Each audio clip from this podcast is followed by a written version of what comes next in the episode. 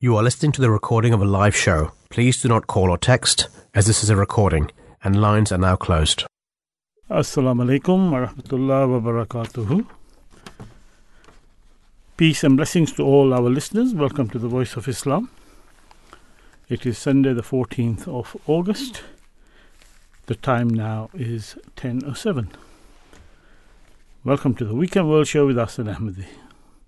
Listen to Voice of Islam on Dab Radio, mobile and online, twenty-four hours a day.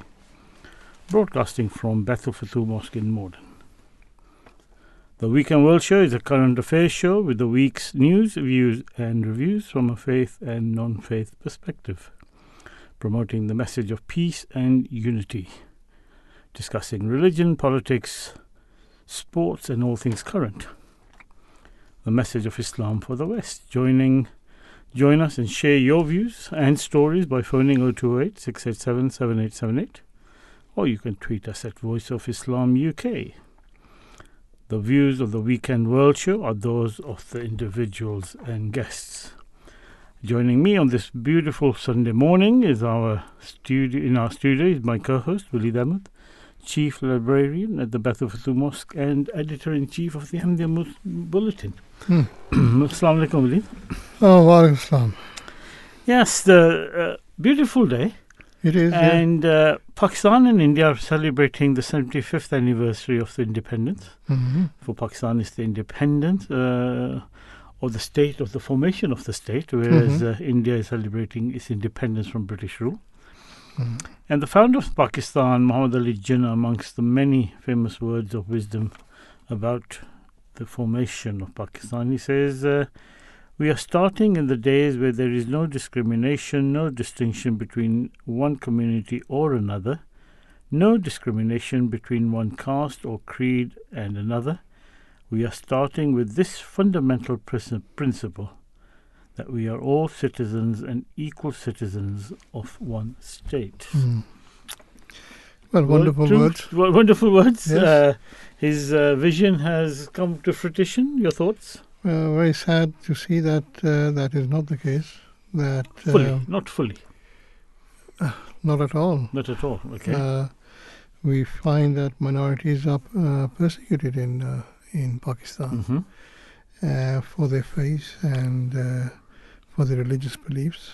So the kind of vision that uh, uh, Mister Jinnah uh, uh, formulated mm. or hoped for uh, in this in this Pakistan has not been realized, right? And um, gradually been uh, eroded away to the state we find it in at the moment. So was he wrong to want a state of Pakistan, or was he right? He, well, if you look at uh, the state of Muslims in India at the moment, he was fully justified to uh, want and aspire for a st- t- uh, state in Pakistan. Mm. Um, but uh, the uh, country or the nation that uh, he was able to forge, unfortunately, has not been able to pursue and enact the aspirations that uh, he had for this uh, for this uh, new nation, um, and that's very sad. Yeah, it is sad, but bec- particularly because the early years of Pakistan were quite formidable uh, for a new state. Yes, uh, the impact they had on the world. Yes, the reputation they had on the world. I mean, when Ayub Khan visited here, he was given a state. Uh, sort of uh, treatment uh, yeah. w- with the with the parade with the Queen, mm-hmm. um, prime ministers and ministers all coming out to meet him and greet him. That doesn't seem to to be happening anymore. Mm. So unfortunately, part of the reason commentators are saying is because of uh, a reli- religious uh, factionalism mm. that, uh, and uh, re- religious extremism. Yes, that has taken hold.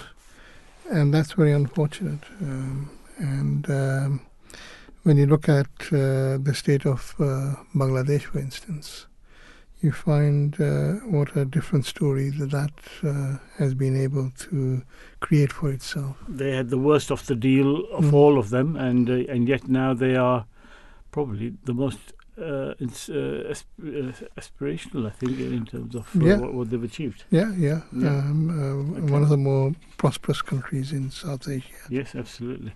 Right. Uh, we'll, we'll be discussing lots more on this uh, later mm-hmm. in the show. Uh, this is Voice of Islam, conveying the true message of Islam, message of peace and promoting love for all, hatred for none. Uh, so, Willie, what lies in store for our listeners on this beautiful Sunday morning? Uh, yes, but that's going to end uh, soon, Hassan. So, apparently, yeah. we're going to have rain and then, uh, in fact, uh, more uh, m- floods. Let's uh, stick with anyway. the good news. Let's stick with the good news. Anyway, the good news is that is what we have got in store for ah, our listeners uh, uh, in this program. Mm. Uh, it, following a brief news review of some of the top stories. Mm-hmm. We'll be continuing our life of the Holy Prophet, peace be upon him. We're, we are now discussing the phase of Islam after the initial persecution and uh, the way that uh, various delegations came to him and what uh, they had in store for him and what they proposed to it, him. It was a period where Islam was now spreading. Yes. Yes? Yeah, yes. And, and, and how Leaps that went along, indeed. And what have we got at the behind the, for the Behind the Headline segment after the eleven o'clock news? Well, uh, the good doctor, Dr. Iqbal, mm-hmm. uh, who presents Living History, and uh, also Azhar Ahmadi, a regular contributor to our show, will be joining us uh, after the eleven o'clock news.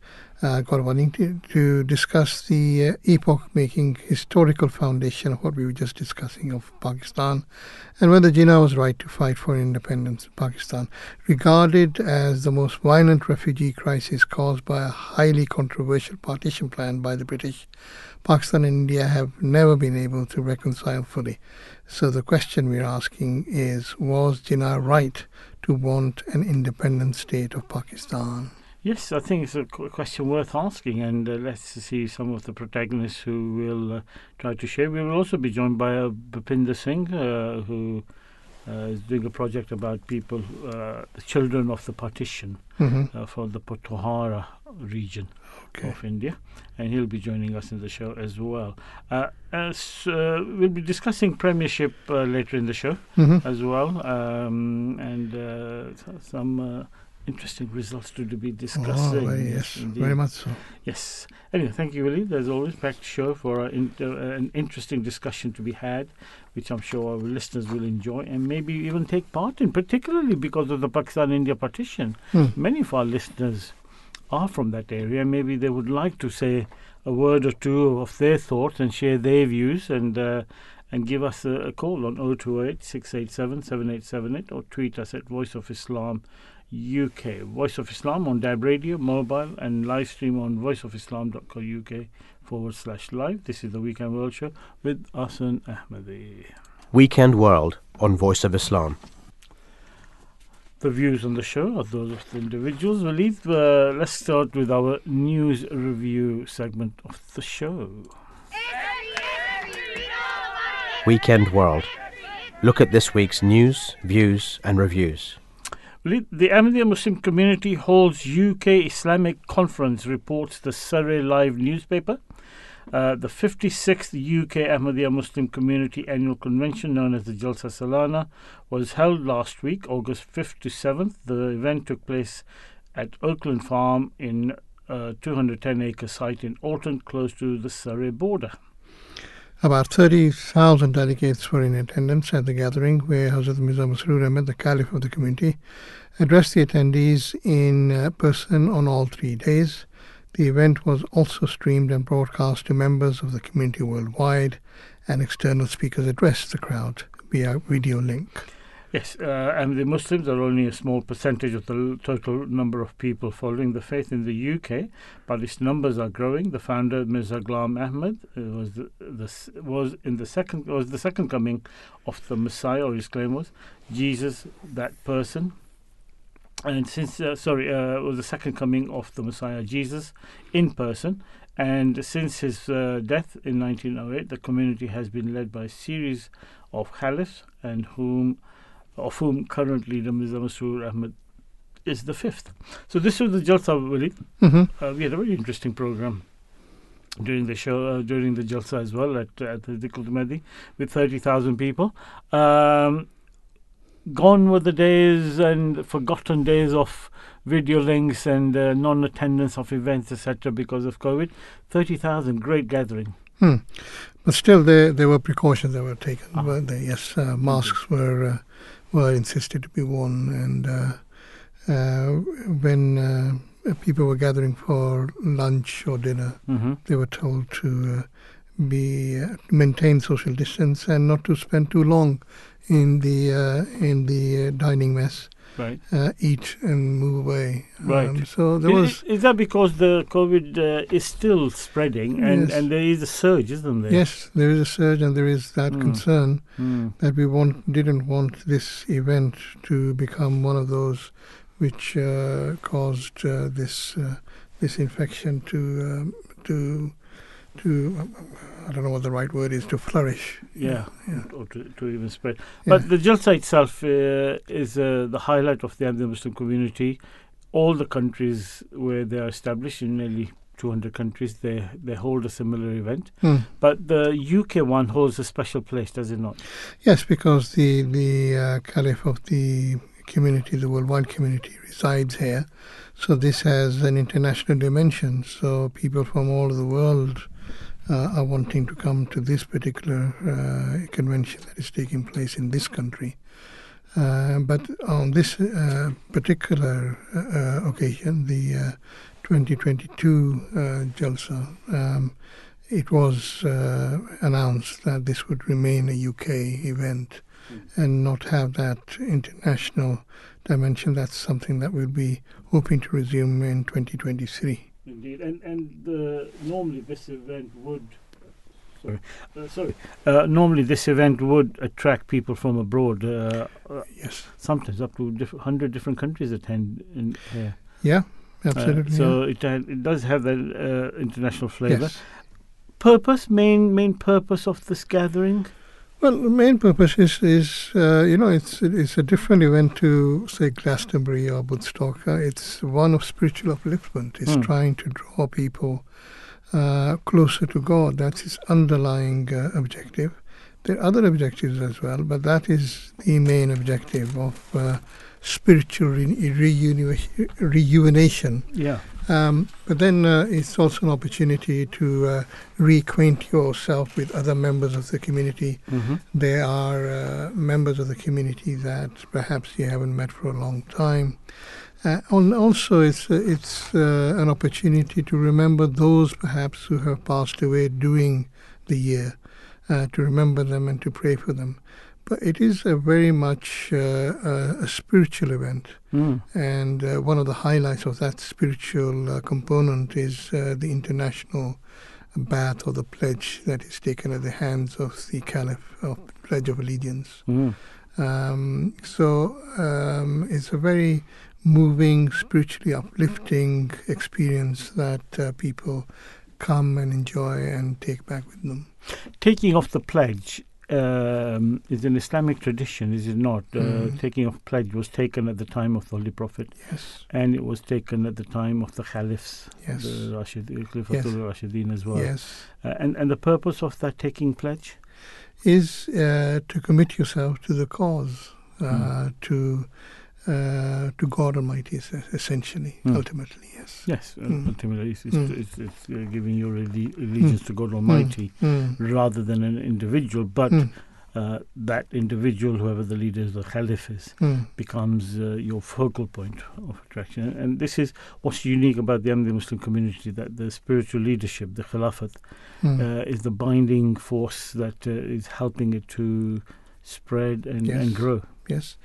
Uh, it uni- unites the community. It enables us to focus uh, its attention on any particular um, uh, aim or mm. task that it is uh, uh, to pursue, and it is one that is delivering uh, success after success uh, right. by God's grace. Okay, uh, thank you very much for sharing those views, uh, thoughts. Uh, next item uh, from the Independent: uh, F B I recovered top secret documents from Trump's Uh, Mar-a-Lago home. The F B I recovered documents that were labeled top secret from the pres- former President Donald Trump's Mar-a-Lago estate in Florida, according to court papers released. A property receipt unsealed by the court on Friday shows F B I agents took eleven sets of classified records from the estate during a search on Monday. Hmm. The F B I search on uh, Trump's residence was partly based on suspicions of violations of U S Espionage Act related to the illegal retention of sensitive defense documents, the warrant showed. Uh, the seized records include some that were marked as classified and some top secret. Top secret is the highest level of classification of U S government documents. Yes, Scott Lucas, Professor of American Studies at the University of Birmingham, said Trump is vulnerable to prosec- prosecution under the Espionage Act, and it transpi- and if it, it transpires that he took those documents, whether he did it by mistake or um, in, or intentionally. Let's listen to the U S Attorney General uh, Merrick Garland to what he had to say. The Justice Department has filed a motion in the Southern District of Florida to unseal a search warrant and property receipt relating to a court-approved search that the F B I conducted earlier this week. That search was of premises located in Florida belonging to the former president. The department did not make any public statements on the day of the search. The former president publicly confirmed the search that evening, as is his right. The department filed the motion to make public the warrant and receipt in light of the former president's public confirmation of the search, the surrounding circumstances, and the substantial public interest in this matter. Federal law, long-standing department rules, and our ethical obligations prevent me from providing further details as to the basis of the search at this time. Yes, that was the Attorney General uh, giving his grounds for what, what happened. Much speculation what was going on, but uh, anything Trump does, just, there's something that's just not right, is there? Mm. And even if he was the president, Uh, documents belonging to the government or to the nation belong to that office mm. and not in his private home. And so there's certainly questions to be answered. Yeah, there's certainly questions to be asked, uh, but what uh, the latest development is that some of those documents have been returned. So whether that's true or not, we don't know. But this is also something that's uh, featuring in the news. Mm-hmm. So if they were so secret or if they're so classified, why have they been returned? Um, uh, but um, the... Uh, returned reali- back to Trump, you mean? Yes. Okay. Uh, but the reality rem- remains mm. that uh, he has a very large following, even now. This is the... And uh, the his supporters are... Uh, are uh, Uh, what is it? Calling foul. Mm. They're saying that something is amiss. Mm. The F B I is against him. They don't want. They want to scupper his chances of uh, uh, re-election in twenty twenty-four, and that is what this is all about. Mm-hmm. And uh, there is um, a distinct danger that this may descend into something more, uh, more serious, more sinister, if it's not, um, um, it's not addressed properly. There may be civil strife, that's what I mean. Yeah, I mean, th- there was near civil strife yeah. on the sixth of January after yes. he lost the elections. Yes. Um, and uh, and not only is he like a Teflon where nothing sticks to him type of situation. A bit like but, Boris. But no, but with, with him, yeah, a bit like Boris, I would say. Mm. But with him, there seems to be every time something is thrown at him, any mud is slung at him, more people get to sympathize with him and yes. and get attracted to want to follow him. Yes, this is uh, this is very strange, and uh, but that is this is the reality. Mm. Mm. And uh, it does it question the state of democracy in America, and this is the democracy which they want to import around the world. Because remember, they've had so many elections now where there's been issues. Mm. Whether it's uh, the tickets not uh, being read properly in the machines or the scuffs of it or not, uh, turned around. And there's been questions. Every election for the past five or six have been under question. Mm. Uh, there is something wrong with American... Uh, what, American democracy? Democracy, stroke oh. elections, yes. And, and the sort of work, I mean, if, if F B I are doing this, as, as you suggest that some people are saying... Uh, That questions, you know, who's running America? Mm. Is it is it the politicians or is it the Secret Services? Mm. But the F B I is saying that they are, they are uh, acting independently, indep- independently, mm. and uh, the Democratic uh, uh, Party, uh, particular well, the sitting president is mm. saying that he didn't know anything about it. Yeah. Um, and why I also alluded to the fact that there may be civil strife is because there were attacks on the F B I uh, following this. Mm. Uh, there was uh, an there was an incident where somebody was actually shot right. dead uh, in trying to attack the offices of F B I in one of the states.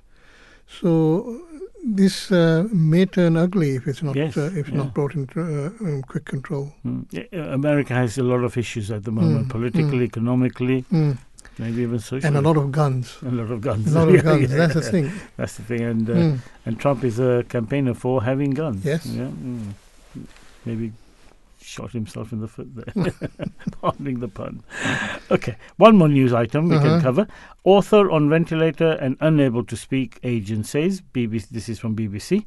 Salman Rushdie is on a ventilator. I've heard that he's been released from the ventilator and he has spoken some words, so that's mm-hmm. the latest, but this is from yesterday. Mm-hmm. And unable to speak after being stabbed on the stage in the U S, his agent Andrew Wiley said that, the may lo- that he may lose one eye after the attack at an event in New York State. Mister Rushdie, seventy-five, went into hiding with police protection in the U K in nineteen eighty-eight after Iran's top leader called for his murder over his novel, uh, The Satanic Verses, which uh, some Muslims uh, deemed blasphemous. Police detained a suspect named as Hadi Matar, uh, twenty-four, from uh, Fairview, New Jersey. Yes, Mister Rushdie was stabbed at least once in the neck and in the abdomen, authorities said. He was taken to hospital in Erie, Pennsylvania, by helicopter. Indian-born novelist Mister Rushdie capitulated, uh, catapulted sorry, to fame with The Midnight Children in nineteen eighty-one, but his fourth book, published in nineteen eighty-eight, The Satanic Verses, forced him into hiding for nearly ten years.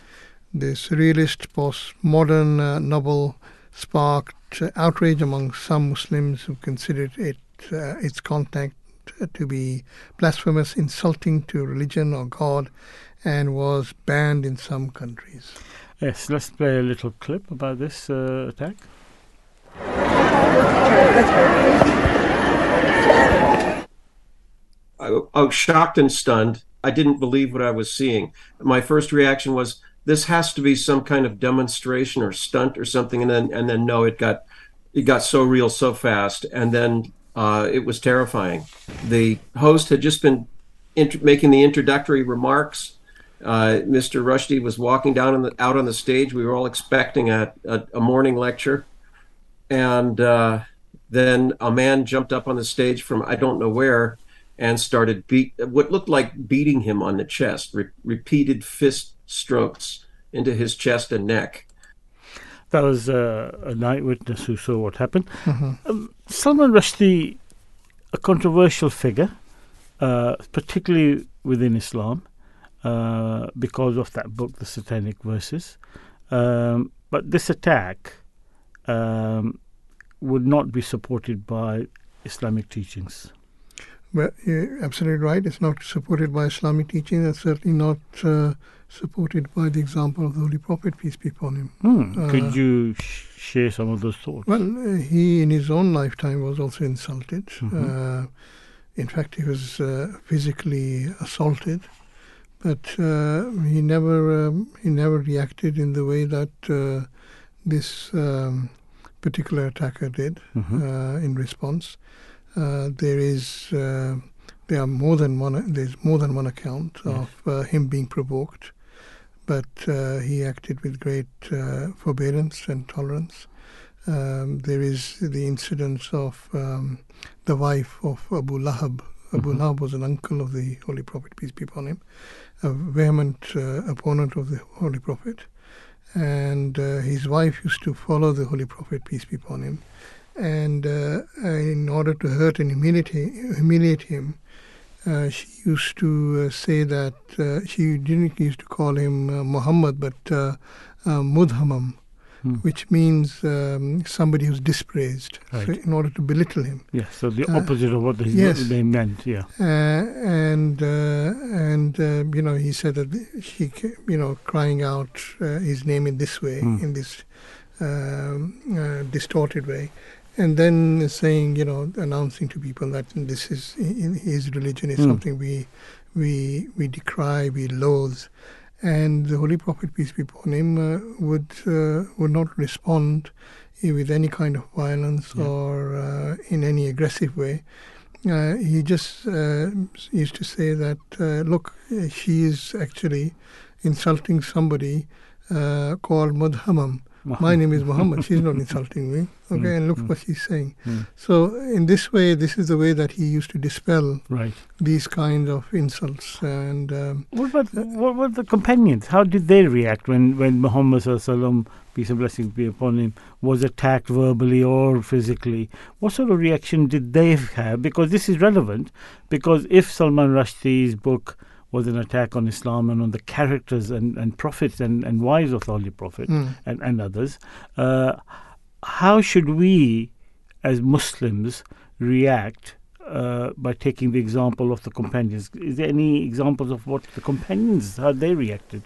The, some the companions, because of their love for the Holy Prophet, mm. peace be upon him, uh, would become extremely distressed and wanted uh, to take some kind of action against those that were uh, uh, causing um, uh, causing uh, uh, disparaging the Holy Prophet, peace be upon him. Mm. But the Holy Prophet, peace be upon him, was very uh, uh, forbearing, and he uh, asked he res he re resisted their uh, their prompting. Mm. And uh, would counsel them not to not not to engage in any um, any any any violent way. There was right. an incident, uh, for instance, we have uh, in the records where a certain Bedouin came for uh, wanting something from the Holy Prophet, peace be upon him. Or the Holy Prophet, peace be upon him, was a person of some standing. Mm. Um, he had uh, provisions, wealth, or at his disposal. Um, so a certain Bedouin came and uh, grabbed him by the collar and grabbed him by the collar so fiercely that it actually tore off. Wow. Uh, and uh, all he want, uh, the Bedouin wanted something from him. So the Holy Prophet, peace be upon him, again uh, uh, told his followers not to uh, not to act, not to react, or, not to react. Yeah, yeah. and uh, to be and simply gave him mm. uh, and satisfied his request. So again, it shows tolerance, forbearance, mm. and um, uh, magnanimity. Yes. So this is the way that we're supposed to be, behave. There are verses in the Holy Quran as well, mm. uh, which uh, teach us Uh, tolerance and forbearance, and, and there's a verse in the Holy Quran which tells us that when people are talking in this in this way, mm. uh, in an insulting way, then best to best to leave that company. To, so bid them salaam, yeah, and and leave that company until yes. they return back to normality. Yes, yes, absolutely. That, that's the that, way that to, is the, that's that's the way the to behave, and that is exactly how the, um, the Muslim community reacted yeah. when, because this book was mm.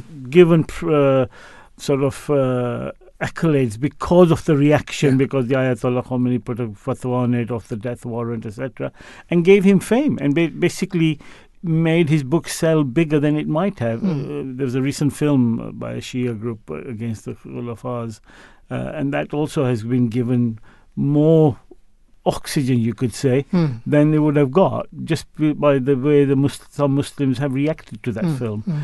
Uh, but the Muslim community did not do that. Um, no, so yeah, how did we respond? How did so uh, the one one way we respond is is to publish a book uh, by a, a famous author of ours, Arshad Ahmadi. Yes, okay. uh, I'm sure he'll be he'll be enjoying this program if yeah. he is listening to it. But uh, he wrote a book yes. uh, that. Uh, Uh, basically uh, uh, was a counter to what uh, Salman Rushdie exposed him essentially as to uh, why he had engaged in this uh, kind of uh, uh, of uh, treatise as the, as the Satanic Verses, which he which, which he published.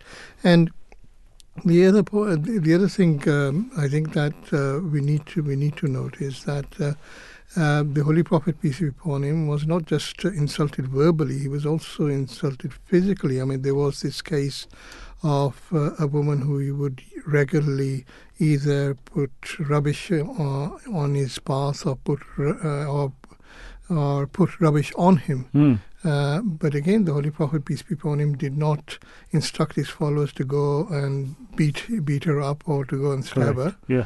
Uh, he was very forbearing. He went, uh, he, when uh, she became ill, mm. uh, he went and visited her. Right. Um, so again, it shows forbearance, tolerance, forgiveness. Mm. Um, and, and that is the example of the Holy Prophet. And then, of course, we have the, the conquest of Makkah, that, uh, you know, when he had um, his opponents at his mercy. When a one hundred thousand army yes. traveled into Makkah. Yes. Many feared that they would be killed, yes. and yet not a single blood yes. was shed. Mm. And this was because, uh, what they, why they feared is because they had not only insulted him, but they had also uh, persecuted him. They had uh, instituted a boycott uh, mm. on him. He lost his loved ones as a result of it. Mm. Uh, they attacked him physically, his people. They murdered him, uh, murdered his uh, followers. Uh, and despite that, the Holy Prophet, peace be upon him, did not instruct the, you know, the wanton stabbing of all those indeed, who had uh, inflicted this kind of injustice upon him. Yeah. He forgave them. And this is another example where the coming of the Messiah was, was unnecessary, because the reaction of the Ummah is wanting here. Mm. And, and these fatwas have not helped the cause of Islam. Uh, if anything, it has promoted those against Islam, and Salman Rushdie certainly did, but we certainly unequivocally condemn any attacks on this, mm. uh, uh, anyone who does it. And those who want to know behind the book, uh, the book you mentioned, yeah. Rushdie, uh, Haunted by His Unholy Ghost by Shazam, they can go into Al-Islam yeah. and download that from there and uh, purchase it from a bookstore. But there's one other point, and that is that uh, Islam uh, teaches a high standard of sensitivity to be observed within uh, within society. Yes. And it admonishes those who deride others. Mm. Uh, so we have to be careful and sensitive uh, to the sensibilities of others. Yes. And we should not, uh, in the name of uh, free speech, uh, uh, cross uh, or step over those, those limits mm. to cause uh, angst or grievance to others because Um, of uh, wanting to express one's free speech. It has to be done uh, responsibly. Yeah. And that is something that uh, needs to be noted. Mm-hmm. And that's something that uh, uh, the Satanic Verses certainly uh, did not observe. Indeed. I think the verses do not deride one, uh, one another, for they may be better than yes. you even. Yes. Very well quoted, Surah Hujarat. Surah yes. Hujarat, indeed. Yes. Okay, uh, let's move on to our next segment of the show, um, which is uh, the Faith in Focus. Uh, we did, in the last program, we were discussing the visit of delegations from various parts of Arabia coming to see the Holy Prophet, either to embrace Islam or to come to an agreement. Uh, not all these delegations had honourable motives. Some of them had sinister intentions. Uh, can you give some examples of those sinister uh, delegations who came to see him? Yes, uh, very sinister, some of them. But, you know, the, this is a period, this is after the fifth year of uh, migrations, so after the Battle of uh, the Azab, the ditch, where um, there a lot of uh, uh, enemy tribes had uh, coalesced, got together and attacked Medina and failed. After that, uh, it was realized among the Arabs that Islam perhaps was here to stay, and they should perhaps, uh, some of them at least, started to uh, think that it is better to make some kind of peace and agreement and re- come to some kind of an arrangement with uh, the Holy Prophet, mm. peace be upon him, rather than to, to confront him. And so this uh, series of uh, uh, visiting delegations started essentially during that uh, period and lasted uh, till the end of the life of the Holy Prophet, peace be upon him. It's a historian's estimate. When you look at history books, there are over a hundred of these uh, delegations. And uh, most of them had honorable intentions, uh, but uh, like you said, a uh, few, very few had sinister Um, ulterior motives, and uh, among them was uh, a delegation from uh, Amir bin Sasa, and uh, this is the notorious tribe that had been involved in the massacre of seventy companions that the Holy Prophet had sent to teach Islam, and the chief was Ahmed bin Tufail, um, who uh, can be described as a nasty piece of work. For a start, he, he asked uh, to accept Islam uh, based on certain conditions. And um, this is something that he had tried to negotiate before he came over. Uh, he had communicated to the Holy Prophet, either through messengers or through letter. Uh, he gave him two choices. Uh, one was either to divide the Arab territories with him, keeping the cities and leaving the Bedouin lands to him, or make him, Ahmed bin Tufail, his successor. So this this is the two uh, choices. Mm-hmm. And then he added a threat that if this was, this was not acceptable, then you can expect war. Uh, and the Holy Prophet was, of course, not going to be uh, giving way on any uh, because of any such threats, or accept any such uh, options or conditions. And uh, so this was rejected. And um, it is said that um, after this, the Holy Prophet, uh, Ahmed bin uh, Tufail, said he wants to come and see uh, and meet the Holy Prophet. And uh, surprisingly, well, somewhat surprisingly, but again, it, it speaks volumes of the forbearance and uh, the grace of the Holy Prophet, peace be upon him, Indeed. That he did not deny uh, him an audience. Uh, and uh, um, he agreed to meet him. And unknown to the Holy Prophet, uh, Ahmed bin Tufail was coming to Medina with different intention. It wasn't mm-hmm. to negotiate, but to assassinate him uh, with the pretense of wanting to accept Islam. And as far as uh, this plan to assassinate, how was this undone? Well, it came unstuck uh, uh, miraculously, because um, uh, he came certainly with one accomplice. There may have been others uh, with him. One of them is mentioned in the history books as Arbad. And the plan was that uh, when uh, he would meet the Holy Prophet, peace be upon him, Amir uh, would uh, start speaking to to the Prophet and distract him. Hmm. And while he's doing that, uh, uh, Arbad will sneak around and uh, and stab the Holy Prophet, peace be upon him, with a poison dagger. So this was the, the plan. And uh, it said that uh, when Amir arrived, he asked uh, for the Holy Prophet for a private audience. Uh, the Holy Prophet had been magnanimous enough to meet him, uh, after all Amir had done, but he was not prepared to grant him a private audience, so that was denied. And he said that what you have to say to me, you can say in front of the others. So the conversation took place in public, mm-hmm. but this did not deter Amir. Uh, he was still determined to go ahead with the plan, although he recognized it would make his getaway a little difficult, but he was still going ahead with it. And the story goes that during the conversation, Amir got uh, the Holy Prophet distracted as uh, planned, gave the pre-planned signal to uh, Arbad to strike, but he didn't. And uh, the moment passed, and, and another opportunity arose, and again uh, Arbad uh, uh, started to do something, but then suddenly stopped. He did not carry carry out the attack. So nothing uh, nothing happened. It, this uh, nothing um, adverse happened. In the end, uh, they had to abandon the plan and return without any agreement, and crucially without uh, committing any physical attack on the Holy Prophet, peace be upon him. And when Amir uh, made that threat of uh, raising an army against the Holy Prophet, and this threat was uh, is said to have been made in person, the Holy Prophet replied, uh, Allah will stop you. Uh, oh Allah, I put you in charge of being sufficient for me against Amir bin Tufail. Oh Allah, take care of him and guide his people. So it's a significant prayer. He's, ask, he's um, not asking for any punishment on his people. He's asking for guidance on his people.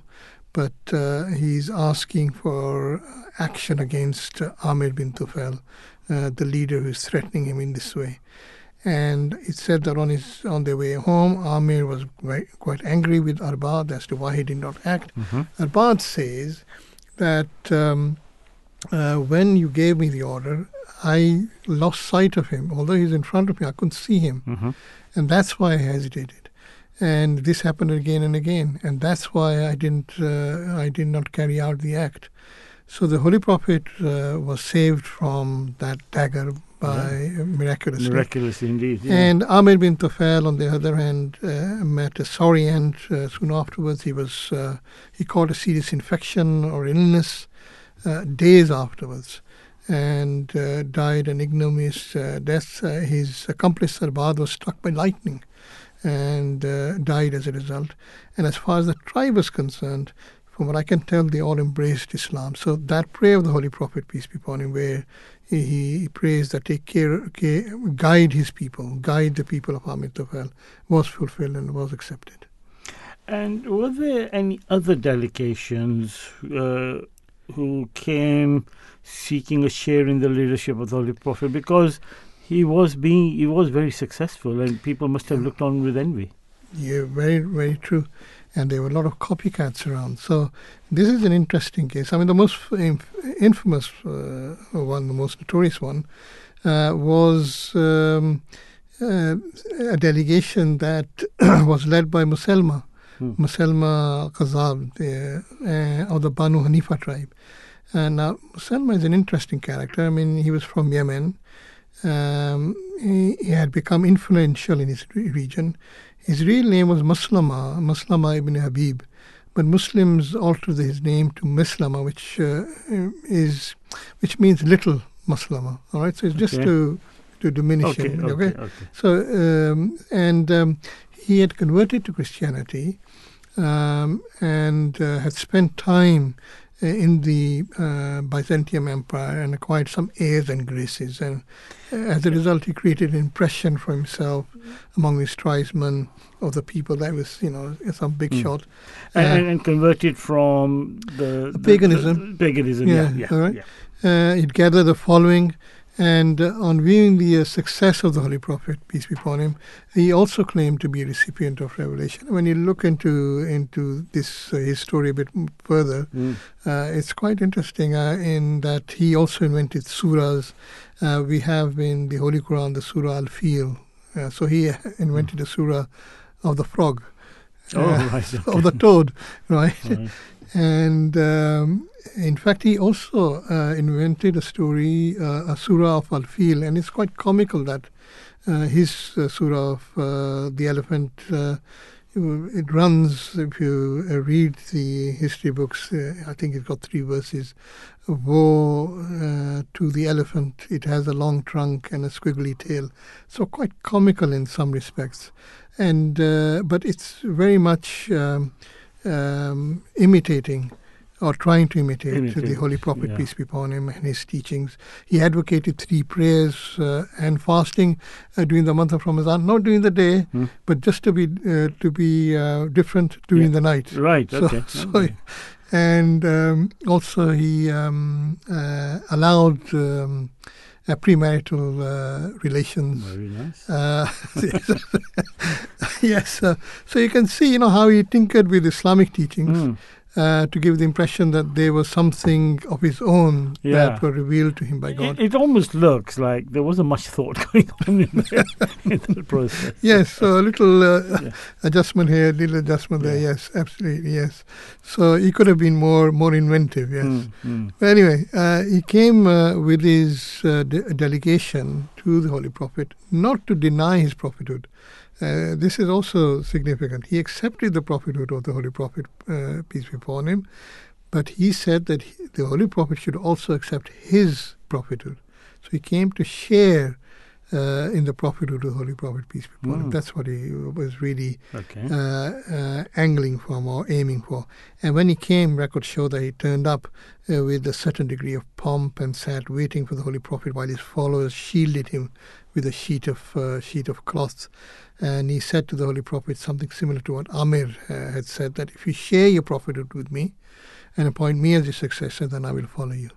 And it is said that when Musaylima was addressing him, the Holy Prophet was um, among his companions and happened to hold a twig in his hands. This is when mm-hmm. uh, Musaylima is addressing the Holy Prophet, peace be upon him, and asking him uh, a share in the uh, in the prophethood. And, he, and the Holy Prophet replied to Musaylima that even if you ask me to give you this twig that I have in my hand, I wouldn't even give you that. So the Holy Prophet went on to warn Uh, Musaylima, that uh, uh, that uh, Allah will deal with you if you're not careful and do not uh, uh, do not uh, take heed, and uh, He will deal with you and He will humiliate you.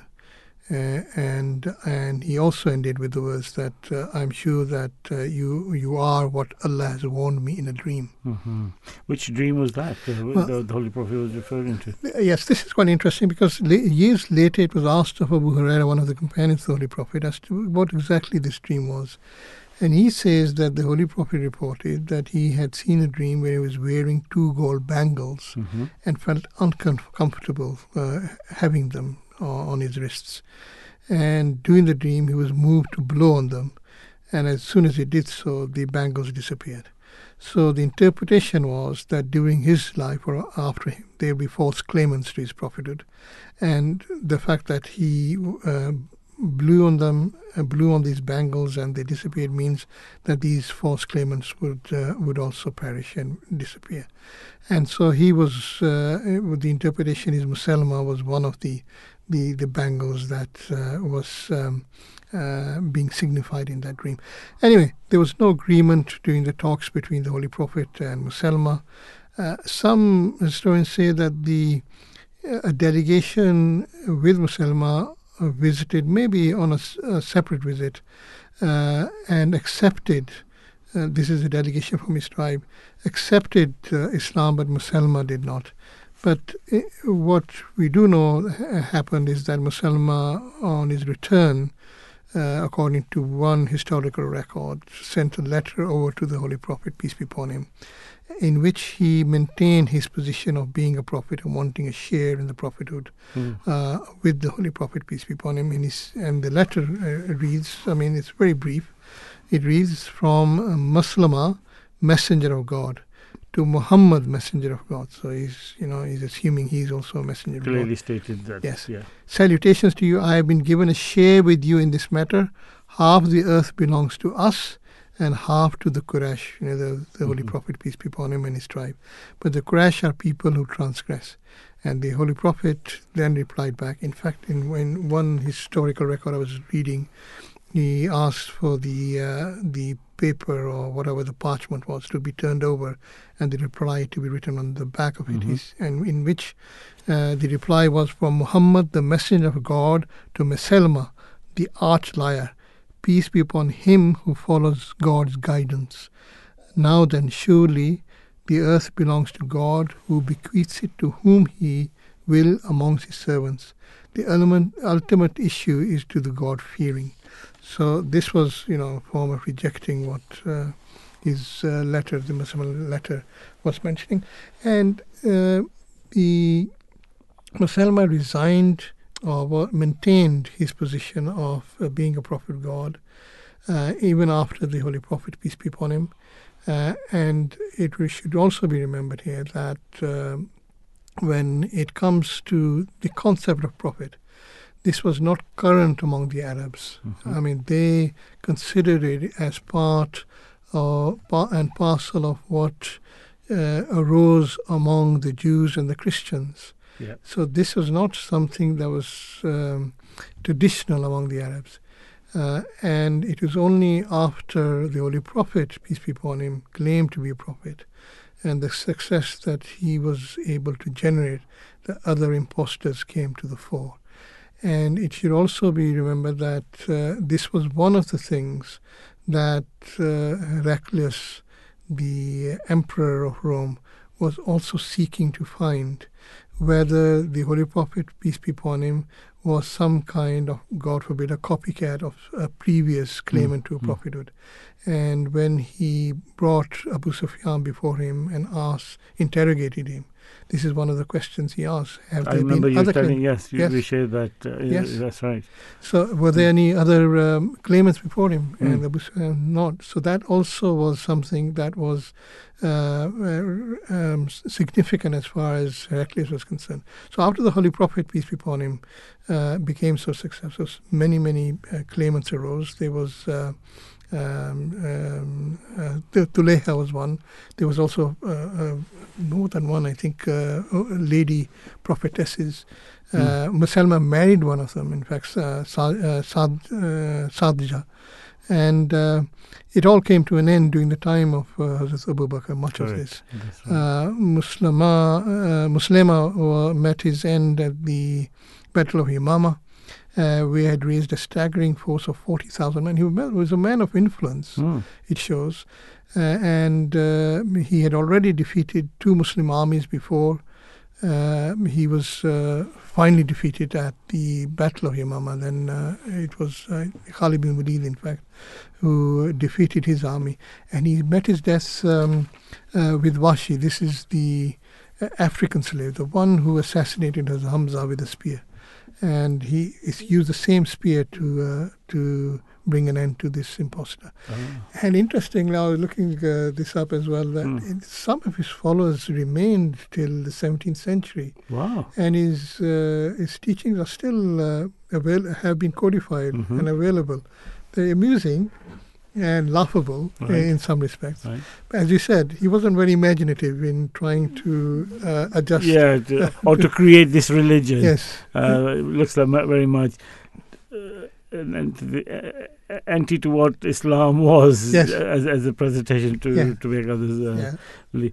Uh, the, the interesting. I just want. I mean, uh, one of the things I want to look into is, and we'll do that in the next show, is that with all these people joining Islam, uh, you sometimes have to manage them as well, and, and, and make sure that the right message is being practiced and, and conveyed and, and mm. not manipulated, et cetera.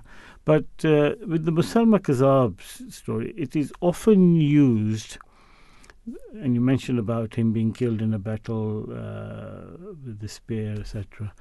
It's often been used as an argument against the Ahmadiyya Muslim community, and in Pakistan in particular. It is that argument is used that look what ha- what Abu Bakr did to Musaylima, because he was a false claimant. But he had claimed prophethood at the time of the Holy Prophet, and yet the Holy Prophet did not do anything to him. No. It is only because he raised an army, again, and you mentioned this army of forty thousand, and having won other battles, that because he was now fighting and killing Muslims, is how he got killed. Hmm. Not because hmm. of his claimant to prophethood, no. but because of his attacks hmm. and the armies that he was raising. His, his, so he was killed in battle yes. rather than for his claim to be a prophet. Yes, absolutely, yes. So th- th- it's a very important point uh, uh, that you mentioned. He raised an army of forty thousand people, I mean, uh, and uh, there was a lot of uh, bloodshed as a result. And he threatened, as he said, uh, to uh, to raise that army. Uh, unless the Holy Prophet, peace be upon him, agreed. Hmm. And uh, and then uh, that's why he came to a sorry end. Indeed. Um, we'll we'll cover the next episode yes. of this, of of this large numbers joining, the, uh, joining Islam, yes. following the Holy Prophet, and what uh, provisions were made to look after this influx hmm. and manage them, and so that uh, those close, uh, those joining Will, were being led the right way. Absolutely. With large numbers, we know that if you don't, if you can't manage them very yeah. quickly, it will go into disarray. Yeah. Uh, we'll do that uh, the next event, uh, the next show, uh, and uh, following the news at eleven o'clock, we'll have Azhar and uh, Doctor Iqbal joining us to discuss the partition, uh, the, the world's biggest exodus of people. Mm-hmm. Creating probably millions of deaths as well. So no, not, not a great event, but uh, nevertheless important. Yes. So we've got, please join us back after the eleven o'clock news.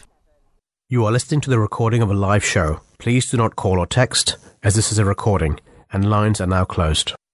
Just been called for Donald Trump. The decision taken to join the common market has been reversed. The government should call a general election. Order. Weekend World. Questions to the Prime Minister.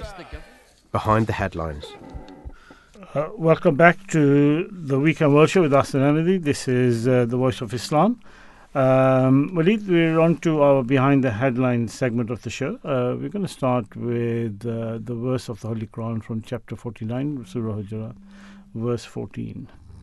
يا أيها الناس إنا خلقناكم من ذكر وأنثى وجعلناكم شعوبا وقبائل لتعارفوا إن أكرمكم عند الله أتقاكم إن الله عليم خبير.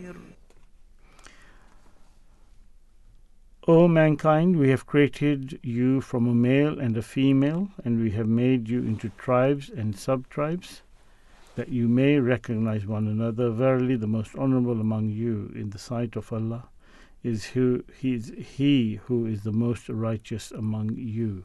Surely Allah is all-knowing, all-aware. Well, it's uh, seventy-five years ago, mm-hmm. uh, Sir Cyril Radcliffe, a British lawyer, was commissioned to draw the borders that would divide British-ruled India into two new independent nations, Hindu-majority India and mainly Muslim Pakistan. We are now celebrating the seventy-fifth anniversary of that event. Uh, he had just, how long did he have, sorry, uh, to, to do all this? Well, he had just five weeks uh, to do so, despite having never travelled to India, really? Which had been under British rule for over uh, two hundred years. And uh, the boundary uh, between the two nations became known as the Radcliffe Line and was officially announced on August seventeenth, nineteen forty-seven, days after the independence of India and Pakistan.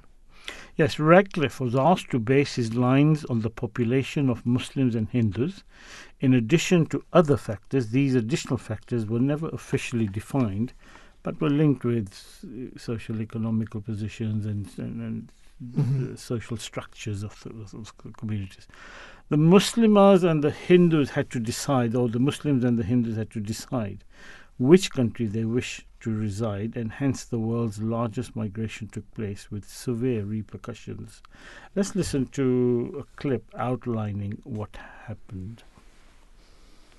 After two hundred years of British rule over the Indian subcontinent, on August fifteenth, nineteen forty-seven, it was split into two independent nations, Hindu-majority India and Muslim-majority Pakistan. The process was known as partition. Most people wanted independence, but what came after that was tragic. Some seventeen million people were displaced, and an estimated one million were killed. Prior to colonization, the subcontinent was made up of princely states where many religions coexisted. Hindus were the majority, and Muslims were the largest minority. Historians say the British implemented a strategy known as divide and rule, promoting political divisions between followers of the region's main religions.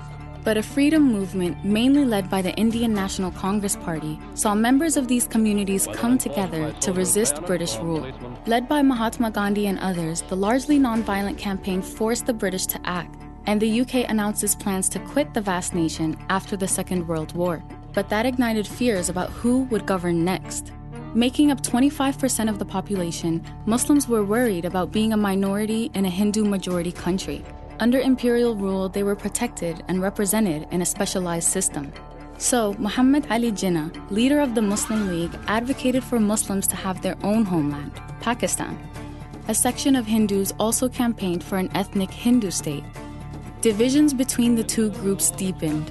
Riots erupted in many places, in which thousands were killed. In nineteen forty-six, Lord Louis Mountbatten, the new British Viceroy to India, started talks with the Congress parties Jawaharlal Nehru and Jinnah.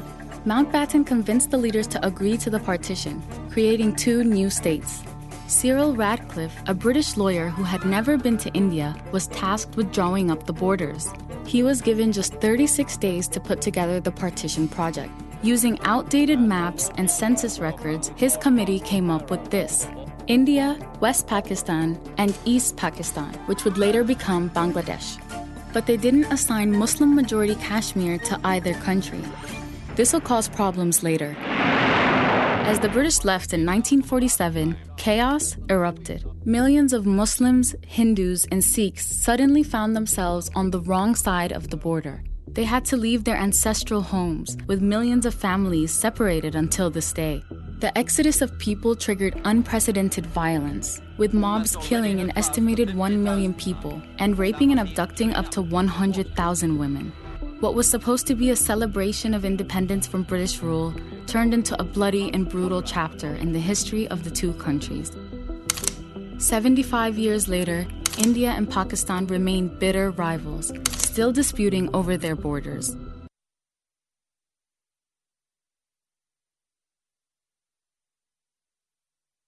It's a good, rea- good uh, uh, summary of what uh, what happened and, and the state it is it is in currently. Mm. Uh, joining us uh, is uh, Doctor Iqbal, who is from Kashmir, Pakistan, in uh, and is a keen historian presenting the Living History program on Voice of Islam, and Azhar, a political commentator on our show, a regular commentator, I must say. Uh, welcome, gentlemen. Assalamu alaikum. Wa alaikum assalam wa rahmatullah. Thank you, gentlemen, for joining. I, I we played a little clip there about uh, this uh, the situation of what how the partition came about. Let me start with Doctor Iqbal first.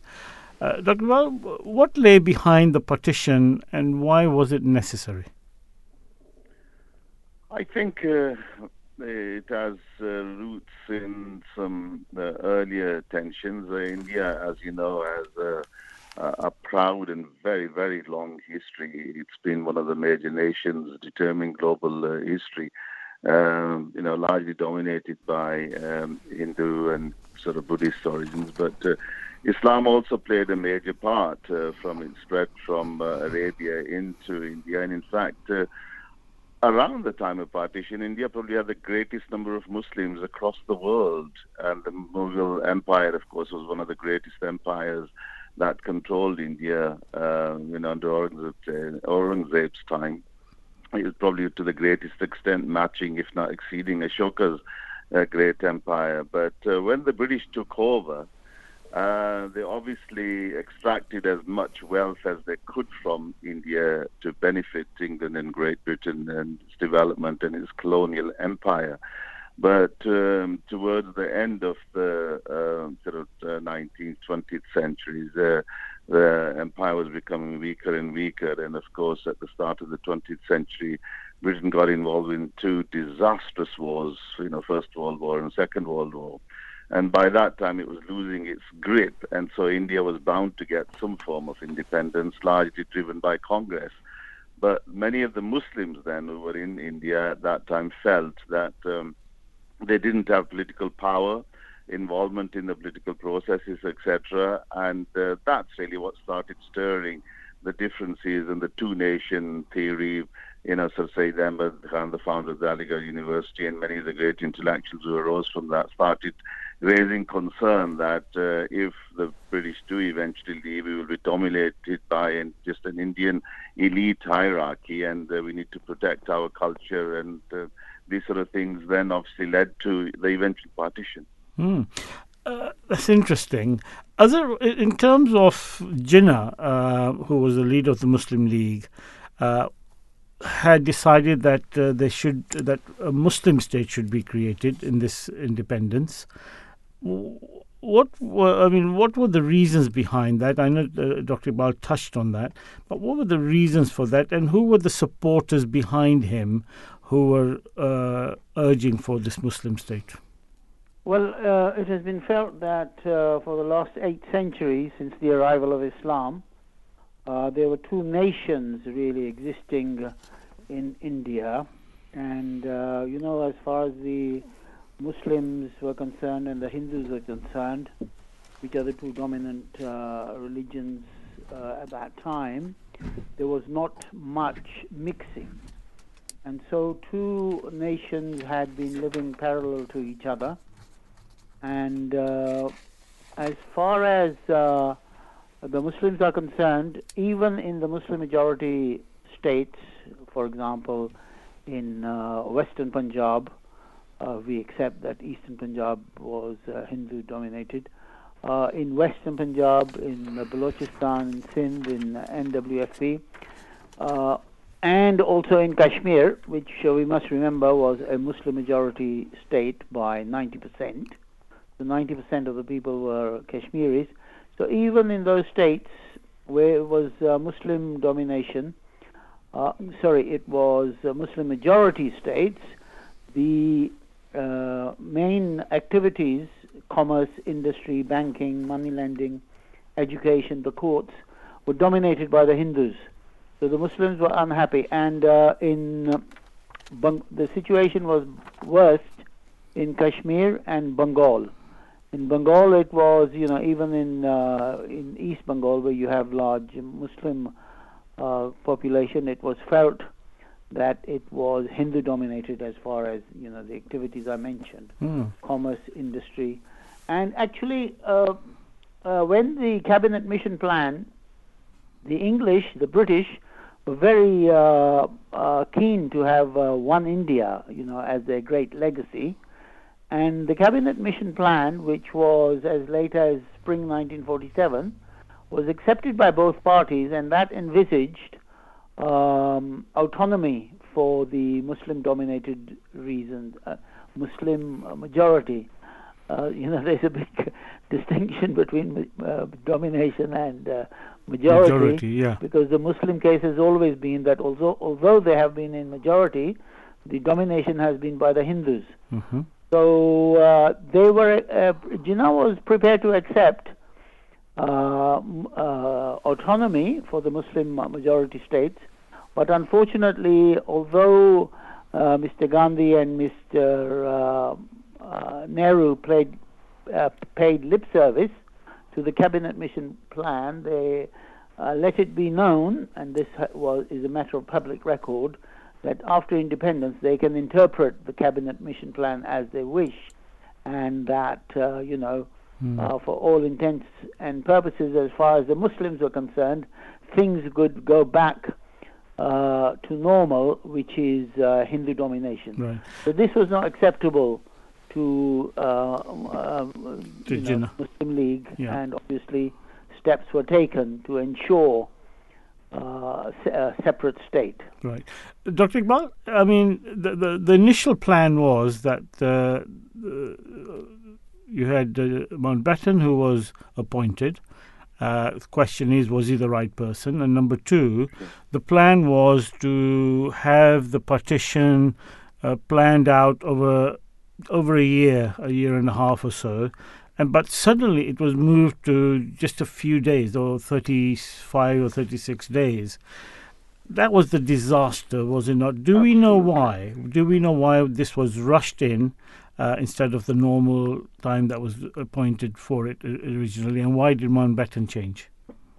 Well, I, I think before I just answer that, uh, Hassan, just to point out that, Uh, and I think uh, Azhar also alluded to it, um, Jinnah himself never initially wanted a, a partition, separated uh, India, even though there were a number of prominent Muslims, you know, talking about a two-nation theory starting from nineteen twenty-four and twenty-five in particular. Jinnah himself, from the earliest days, was a member of Congress and worked tirelessly for Hindu-Muslim unity and a unified India being independent, but at a constitution level with a strong constitution framework protecting minorities, et cetera, et cetera. It's only when he got frustrated with Gandhi and Nehru, et cetera, in the nineteen thirties, he got fed up and left and came to England to practice. And he was brought back, really, to see partition and creation of Pakistan through, you know, people like Allama Iqbal and Chaudhry Rahmat Ali, et cetera. These were the people who really pushed for partition and separation. And Jinnah was the man to deliver it, because he was one of the greatest statesmen of the time, clearly, who managed to do that. Now, you mentioned Mountbatten, absolutely right. I mean, you know, a lot has been written about Lord Mountbatten, and he, want, he wanted a great legacy for the empire and for himself personally. And uh, Prime Minister Attlee actually gave him till June of uh, nineteen forty-eight uh, to see partition through, and he was uh, sent as the last viceroy in March nineteen forty-seven. So he had considerable amount of time, but as you pointed out, he brought it forward to nineteen forty-seven, and that was absolutely disastrous. And it was also disastrous in the way, actually, he brought the partition, because he showed so much favoritism towards Nehru because of personal friendships, et cetera. And this has been covered by a number of books and documentaries you, you've seen recently, even Channel four uh, covering this. And Jinnah was kept uh, in, in the dark about it. Um, but ultimately, Jinnah had no choice but to ask for partition. And, uh, you know, uh, Mountbatten basically uh, gave Radcliffe five weeks to draw up a boundary, and so many people lost their lives, and, you know, ten to twenty million people were displaced, one of the biggest displacements in world history. So it was an absolute disaster in what he did in terms of the time scale. Of course, it's inevitable that, you know, you know the uh, partitioning of a nation like this will lead to problems, but it was exacerbated by the time scales and the secrecy and uh, the bias that was shown. Uh, Doctor Iqbal, can you explain what uh, what were the reasons as to why Lord Mountbatten brought the date of the partition forward to uh, uh, nineteen forty-seven, August nineteen forty-seven? I, I think, if I'm honest with you, it was uh, a bit of ego as well, of quickly wanting to tie up a deal to make sure that, because remember, you know, the situation was very fluid, and uh, there was political turmoil and social Uh, the turmoil, et cetera. And what he wanted to leave was a legacy that he was the man who took Britain out of a mess and, you know, gave the Indians their independence, et cetera. So I think it was more for his legacy more than anything else. Um, would he have been pushed? Would he have been pushed by the political leaders back home to no, get no, rid of no, Pakistan? That, that, no, that, Attlee, Attlee had given him till at least oh, forty-eight, right. Yes. And that would have that would have definitely been much better mm. um, because, as you know, as I said, uh, initially even Mountbatten had gone for a unified India. But because of intransigence uh, from Nehru, et cetera, V P Menon, the civil servant, eventually persuaded Mountbatten that, look, this is just not going to work. So you might as well, you know, look for partition. And also to remember that the Muslim League also had gained quite a bit of favor with the British establishment by participating in Second World War, whereas Congress had refused to do that, and many of the leaders were jailed. So there was, you know, some mileage for Muslim League to push this forward quickly now before they lose any goodwill, et cetera. But it didn't. It didn't. seventy-three days, for God's sake, uh, Hassan, were given for partition. I mean, that was dreadful. Whereas he could have really stretched it to nineteen forty-eight, and that would have been much better. Uh, other, um, uh, there was, uh, there is, um, there are rumours about uh, certain relationships, um, particularly that of Lord Mountbatten, which seem to have led him to um, to employ bias uh, in his decision making. Um, can you elaborate upon them? Well, I'll begin by saying that those rumours to which to, you allude to are, uh, in, uh, according to most historians, were Platonic. But but so, were they biased? Those decisions that he made, were they oh, biased? Oh no, yes, they were. They were absolutely biased, and they were seen. You see, the thing is this: that uh, unfortunately, Mister Uh, Nehru was seen to be meeting with uh, uh, Lady and. Uh, and Mister Ba- Mountbatten in similar... It wasn't just meeting. I beg your pardon? It wasn't just meeting, Lady Mountbatten. Well, well, as I say, the uh, the uh, most historians are, are convinced that the relationships were were platonic, so uh, I think I, you know, I'm happy to leave it at that. But obviously there was bias, and obviously it was rushed, but uh, we cannot blame just the British and Mountbatten. Uh, also, uh, Congress, who had been um, baying for independence for uh, thirty, forty years, remember the Round Table Conferences in nineteen thirties, which were attended both by Congress and by Muslim League, so they should have prepared for uh, independence.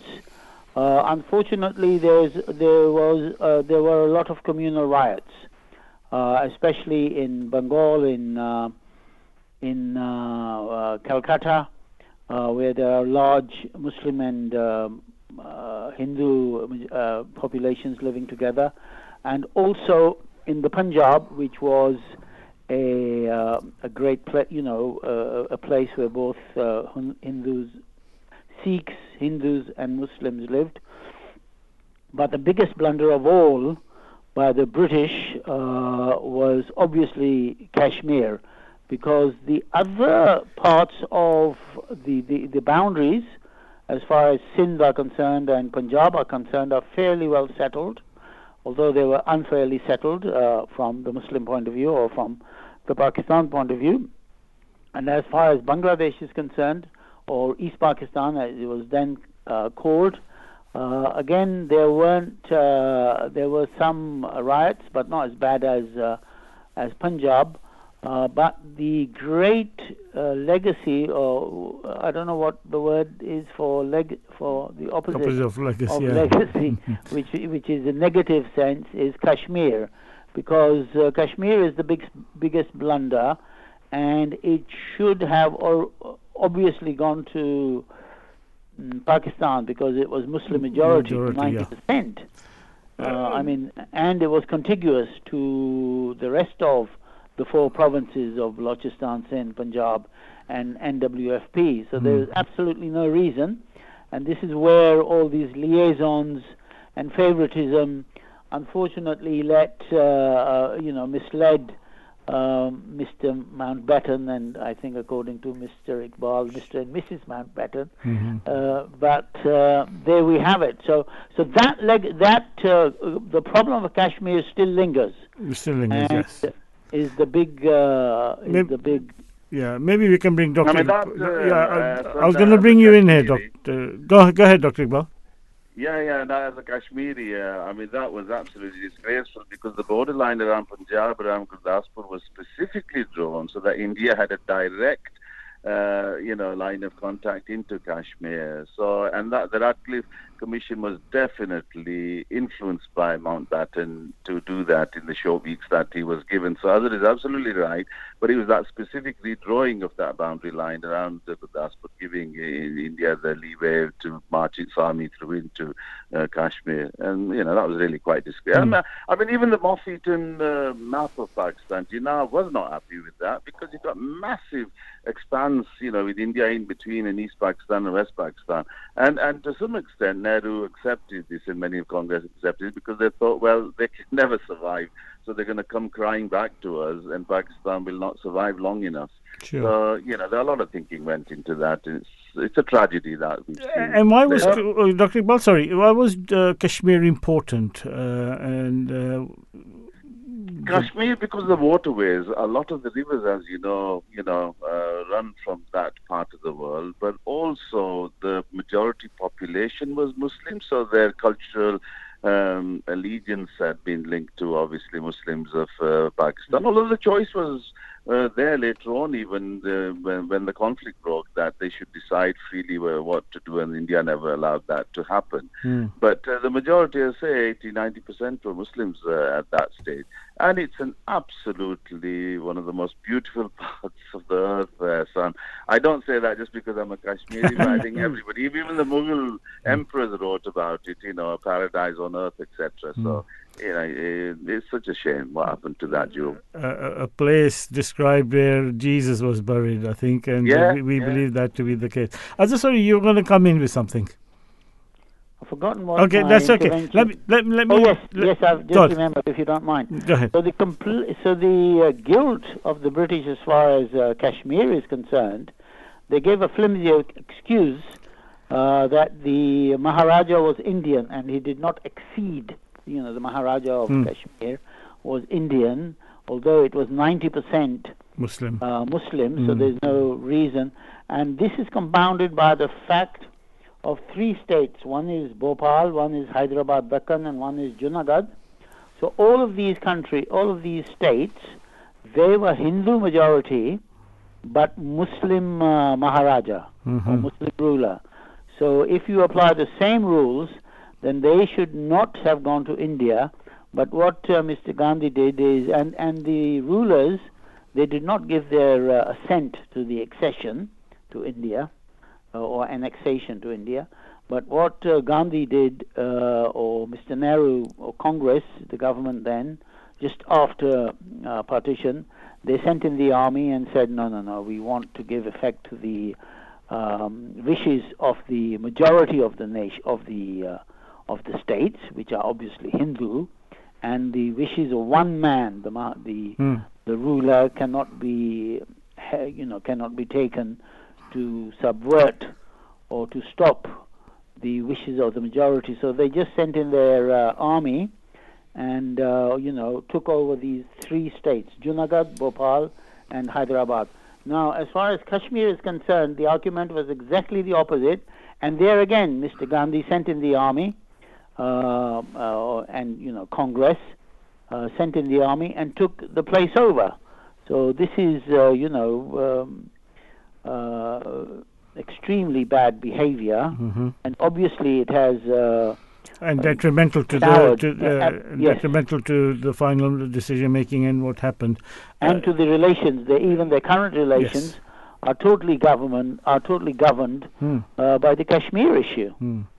Uh, I mean, Aslam, there was another point, because the general is actually controller of the army were British at that time, and the one who was acting for Pakistan gave away gave away to the Indian side what, uh, what was happening. So, you know, there was a lot of duplicity and uh, bias during hmm. partition, which is such a shame. Clearly, um, the uh, disastrous decision-making going on and, and causing many issues. I presume the biggest disaster was that uh, when people were deciding where to go, the time limit to make that decision got shortened dramatically. And when there are no plans for, if you want to move, how do you, what do you do with the property you live in or the land that you live in, with the job that you do, and you transfer yourself to another land, to another country? Where will you live? What job will you have? How will you feed your family? If those aren't put in place and people are forced to do it, there's going to be mayhem and panic, and that's what happened. Well, you see, there was uh, mob rule at the mo- at that time, so the first consideration was not your property, Or, or but the safety of yourself and of your family. So where uh, mob rule takes over, and you know we call it communal violence, is it has no sense. Uh, and uh, you know, two or three million people were involved, of which, of whom a, a million uh, were killed, according to some estimates. Although we will never know, some estimates put it as far as two million, some put it down to half a million. So these things are never uh, certifiable. So there we have it. You know, it was mob violence, mm-hmm. and as you say, there was no nobody was taking uh, uh, command of the situation as far as the um, mm. as far as the political situation was concerned. Right. Uh, uh, Doctor Doctor Iqbal, Azhar says that uh, because of mob rule, many deaths took place. I and, and differ with the Azhar on that. Yeah, I was going to say that, that the mob rule was bound to happen if there Absolutely. were no plans in place for people to move. Look, Hassan. You well, why should it? Why should it? Let why? let let Doctor Iqbal no. uh, respond first. I mean, Hassan, you've seen it, okay, in world history, whether it's Africa, Latin America, Russia, China, whatever. When you don't have administrative control, law and order, mob rule takes over regardless whether you're black, white, Hindu, Muslim or whatever, right? It is up to the administrators to make sure things happen peacefully. And the British were in charge at that time. One of the biggest nation split-ups was going to happen, and they should have planned for that. Even the early communal rights of nineteen forty-six in the Bengal area, when uh, Jinnah asked for... Uh, Uh, you know, uh, the action, uh, the day of action, et cetera. Five days were taken before police were uh, actually distributed to stop the killings, et cetera. If it was happening in London or in uh, Bradford or Birmingham or anywhere, they would be there within, you know, within few hours, et cetera. Right? So the administrators were at fault, and yes, of course, you can't excuse, but you know, when, when violence takes over. Uh, the peaceful nature of religion and your culture and well-being all goes out to the window. It's a terrible state of affairs. Mm. As a, uh, the, the point is that if there was no uh, plans for those migrating from one country to the other as to where they will live, people who will take advantage of this, the mob, which, which create the mob rule, will take over, and there will be people who will take advantage of that, and that's what co- caused these mob riots, and this is what caused these deaths.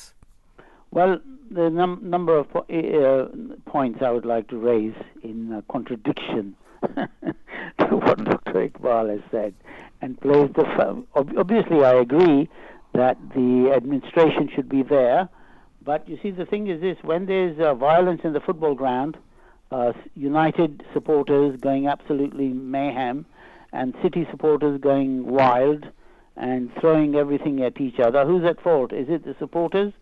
Or is it the police, who's only about, you know, let's say three thousand there? No, but that's so the point I'm making, Azhar. That's the very point I'm making. No, I'm, that, what that, I'm saying, yeah. what I'm saying, I think you've made the point before.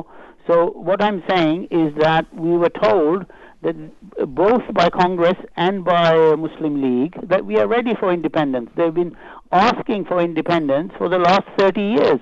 So what so was the plan? So what was the plan? What was the they, plan? They had no plans either.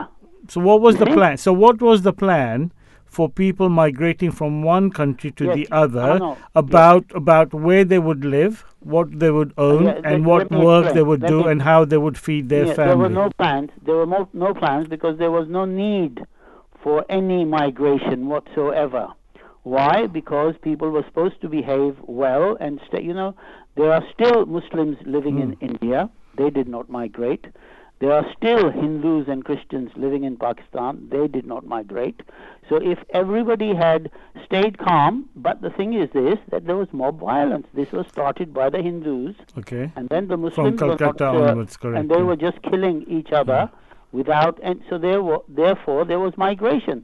There was no plan for migration. Okay, okay. Let's let's let's ponder over that. That's a good point, uh, Doctor Iqbal.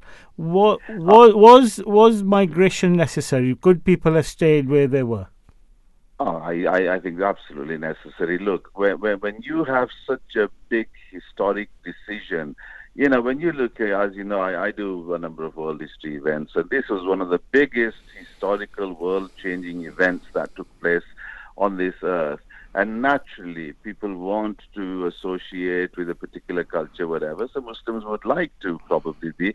Of course, many didn't migrate because India still has one of the highest Muslims, but they couldn't if they were too far away. Mm. They weren't going to migrate, were they? But clearly those in the Punjab, which were close to the borders, they would, and same apply.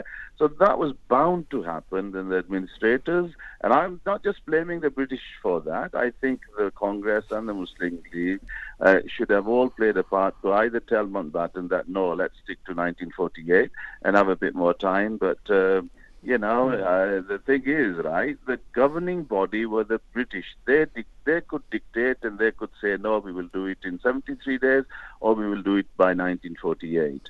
There's no way that uh, Jinnah or Nehru would have disagreed with that, but they were basically told, and they had to accept that because they'd been asking for independence. So sorry, Azhar, I have to disagree. Okay, we'll we'll leave that point there for now. Uh, let's move on to the question we started with, which was, was Jinnah right to demand a state for Muslims? Let's listen to what he said uh, after he uh, Pakistan was created.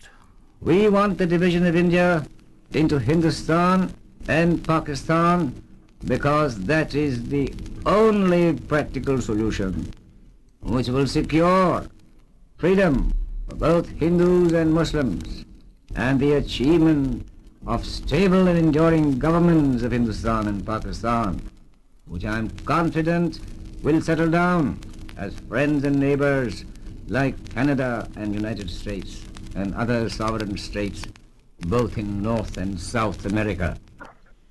Hindu India and Muslim India must be separated because the two nations are entirely distinct and different and in some matters antagonistic to each other. Let me tell you some of the differences. We differ in our history, culture, language, architecture, music, laws, jurisprudence, calendar, and our entire social fabric and code of life. One India is impossible realization. It will inevitably mean that the Muslim will be transferred from their domination of the British to the caste Hindu rule, a position that Muslim will never accept. So Jinnah was quite clear of his vision. He wanted uh, a Pakistan which had uh, multiple religious uh, followers. Uh, so have the politicians of Pakistan failed Jinnah, or was Jinnah not quite um, clear what he wanted? Doctor Iqbal first.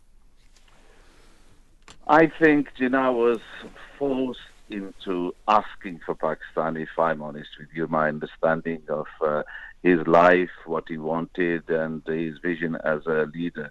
As I said to you very early on, right, he wanted a unified India, and it's only when he realized that that was almost impossible to get um, uh, with the proper constitutional uh, reform within India, et cetera.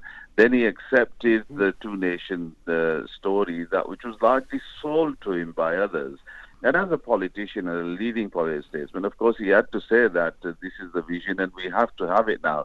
So you can hear in his words that he had no choice but to say that.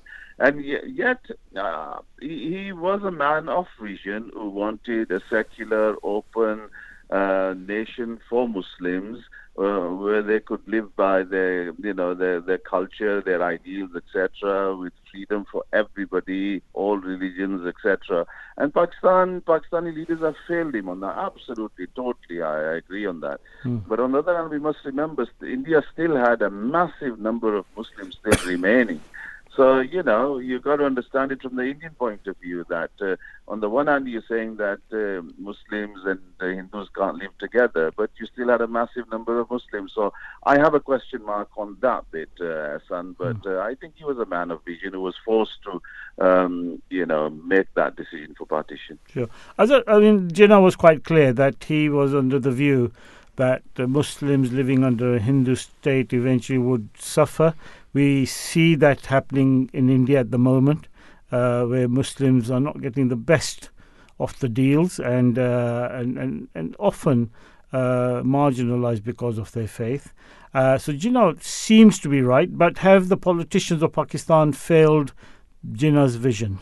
Have the minorities not been looked after the way Jinnah wanted it to, to for them to be looked after? Yes, this is an absolutely correct summary. First of all, Jinnah was absolutely right to demand, uh, well, first of all, he demanded autonomy for the uh, Muslim majority states, which uh, everyone agreed to, including Congress, but then they gave uh, uncertain, ambiguous uh, statements as to what they would do after independence. So Jinnah was left with uh, no option but to go for uh, a separate Muslim state because of Hindu domination, even in the Muslim majority states of Punjab, Kashmir and W F P. Since, you know, there were Hindu domination, commerce, industry, banking.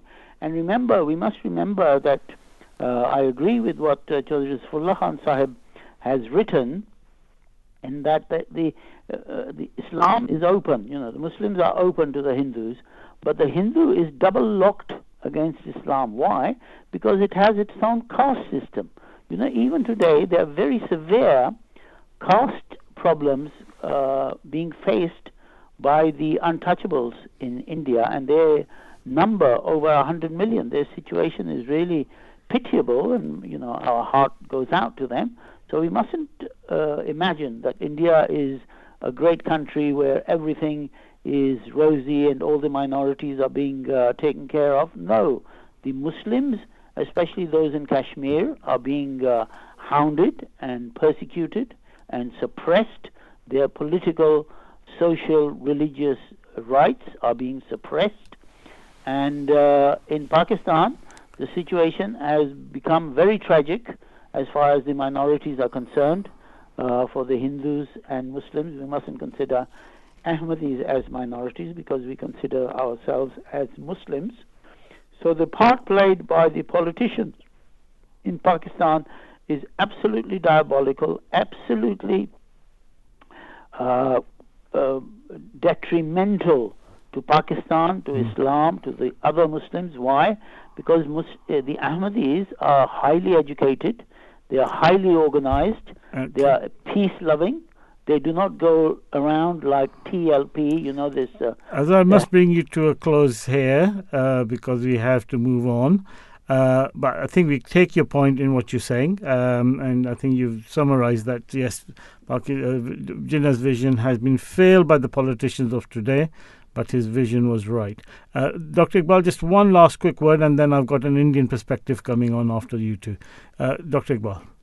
I think it's a tragedy what's happened in both countries, to be honest, in terms of rise of extremism. Um, you know, there were visionary leaders. We may dislike Gandhi and Nehru, et cetera, but there were visionary people as well uh, in their own way. But uh, their vision has been failed by India as well in terms of, and, and what Jinnah was frightened about has come true. And similarly, unfortunately, in Pakistan, extremism, you know, those who hated Jinnah, in fact, and they never wanted Pakistan, are running Pakistan now. So it just goes to show in both nations, things have turned upside down. Such a shame. It is, and indeed, and I think we'll share that view with you. Thank you both of you for such an engaging discussion. Much more could have been discussed, but uh, thank you for joining me. Uh, joining us now is Bupinder Singh Basin. Mm-hmm. Uh, he lives in West London, a businessman. Bupinder Singh is involved with the Pothohar project, Pothohar project, who have produced a documentary, Children of the Partition, Uh, an oral history of the Potharis. Uh, good morning and welcome, and Waheguru, uh, Bupinder. Uh, good morning, good morning. Good. Uh, thank you for having me on. No, no, it's always um, a pleasure. We we just had a Pakistani uh, view of the situation of the partition, and but you yourself have been working yeah. on this project about the uh, Children of Partition. Yeah. Tell us a bit more yeah. about that and anything else well, you want to say. Um, if it's okay, just following on from the conversation yes. that you've just been having, mm. I think uh, there's another thing that we need to really think about mm. is uh, Britain had just come to the end of the Second World War. We had the rise of the U S S R, um, and um, there's been quite a, if you look at the, the, the wider political um stance, uh, you know, the, the, the communist uh, U S S R, mm. you had the uh, the British and uh, who uh, had realized that their time of empire is coming to an end. Um, and when you look at that perspective, um, you know, you kind of, there's a political reason why, why Britain favored this idea of a new country, Pakistan, being created. Right. Uh, just imagine today, if, if India, Pakistan and Bangladesh were one big country, we'd mm. have a superpower on, on the lines of China, I think. Mm. So, you know, this divide and rule policy of empire um, was was really played out in, in India, Pakistan, and, and later Bangladesh. Good point um, made. So that, that, that, yeah. that's certainly... No, no, uh, that's that, a good point made. Um, yeah. and, and, and in terms of your project that you are doing, Children yeah. of the Partition, tell us a bit more about that. Yes, well... Um, So actually the Pothohar Association U K uh, came about in the nineteen seventies, actually, or just even before the nineteen seventies. And that was obviously a group of uh, people who had origins in the Pothohar region, uh, which is obviously in West, uh, it, it's in Pakistan or, or West Punjab. Right. Um, and so the, the association just ba- basically got people together, people who had settled here in the U K, um, from from that region, uh, organizing social and cultural events for many, many years. And over the last couple of years, we've sort of taken a more educational side in terms of uh, what is this region, Pothohar, that that uh, sort of my ancestors and so many other people's ancestors were were, were from. And obviously partition uh, meant that all of us, uh, all of our my grandparents and so on had, had to leave that, that region Um, and find new homes in, in, in India, and and then actually we find that uh, you know quite significant numbers of, of people who are in that situation have now ended up here in the U K, um, and, and also many of them went uh, earlier to East Africa, and then made their way to the U K as well. Mm-hmm. So that's the association represents uh, sort of is trying to rekindle, that's, that's the name of the project actually, Rekindling yeah. Pothohar, because, right. uh, you know, there, there is a certain culture and traditions that uh, are from that region. So that region, Pothohar, is around Rawalpindi, uh, Attock, Chakwal, um, and Jhelum, these, these areas which are obviously well known in, in Pakistan. Indeed. Um, yes. And so the project that we've done is... It's called Children of Partition, an oral history. So it's an oral history project. We mm. we basically interviewed a number of people and then created the documentaries from those interviews. Um, do, do you have people who lived through that partition in that group? Do, have you? Uh, did you live through that partition yourself? Well, um, well, certain, well. My mother uh, was was a year old, mm. and their family, um, uh, you know, travelled by train. Very traumatic train journey, as I understand it, um, uh, and then and came first to Patiala in India, and then eventually settled in, in Delhi in India. Uh, my my father's family actually, although they have origins uh, in the Chakwal area, uh, they had actually moved to Amritsar a few years before partition. Um, but again, my father saw many, many horrors taking place there in, in Amritsar as well, uh, growing up. Um, and so that, that, and then I was born and brought up here in the, in the, in the U K. Right. But um, what happened is five years ago, uh, I, I actually managed, was fortunate enough to go and visit Pakistan. And we, we specifically went, well, we went obviously to see the religious sites according to, uh, that are important to the Sikh faith. Important but also that, yes. We made a special trip to this Pothohar area, uh, the, the, the, the kind of land of my ancestors, let's mm, say. Mm. And it really was very interesting because when, when we speak to people, young people, or people my kind of generation, a lot of them don't know much of the history, don't know much of the um, where we come from. But this this area, Pothohar, um, even even well well before, if we it has an ancient ancient history. Um, uh, obviously, Alexander the Great invaded that area, uh, and and then you had the, the huge um, uh, uh, Univers- uh, well, Dakshila, uh, which is the site of what many claim is the world's oldest university, uh, over two thousand years old. Um, it was a Buddhist um, uh, university which had people from all over the world at that time, right, uh, coming for study over there. Um, obviously, it's in ruins now. Uh, it's an ancient. It, it's actually a UNESCO World Heritage Site now. Um, and we, we went to visit there, and mm. you realise that there's such a rich culture, mm. uh, and a very interfaith culture as well, because That's that region, Pothohar, yeah. was home, um, uh, obviously, to to Buddhists, as I mentioned, mm. Hindus, um, uh, to the Jain community as well. There were many Jain temples in that right. area. Um, and and then, obviously, Sikhs came a little bit later on, and then Uh, and then you had the Mughal Empire that took over that, that area, and, and so the, the Muslims arrived in that area. Okay. So you, you've got this melting pot of these different religions mm. that are, that are and, in this area. Uh, and, and how was your visit to Pakistan? Uh, people, you, uh, you wear a turban, I believe, and uh, yes, you'd yeah. be very clearly visible as a Sikh, and, and the members who have gone yes. to Pakistan. How were you treated? How was your impressions of Pakistan, and how were well, how were the people uh, of your community there? How were they living? Well, absolutely. We we were really warmly welcomed, um, and wherever we went, actually, we were warmly welcomed. We were, in, in some cases, stopped on the street and said, oh. can we take a picture of with you?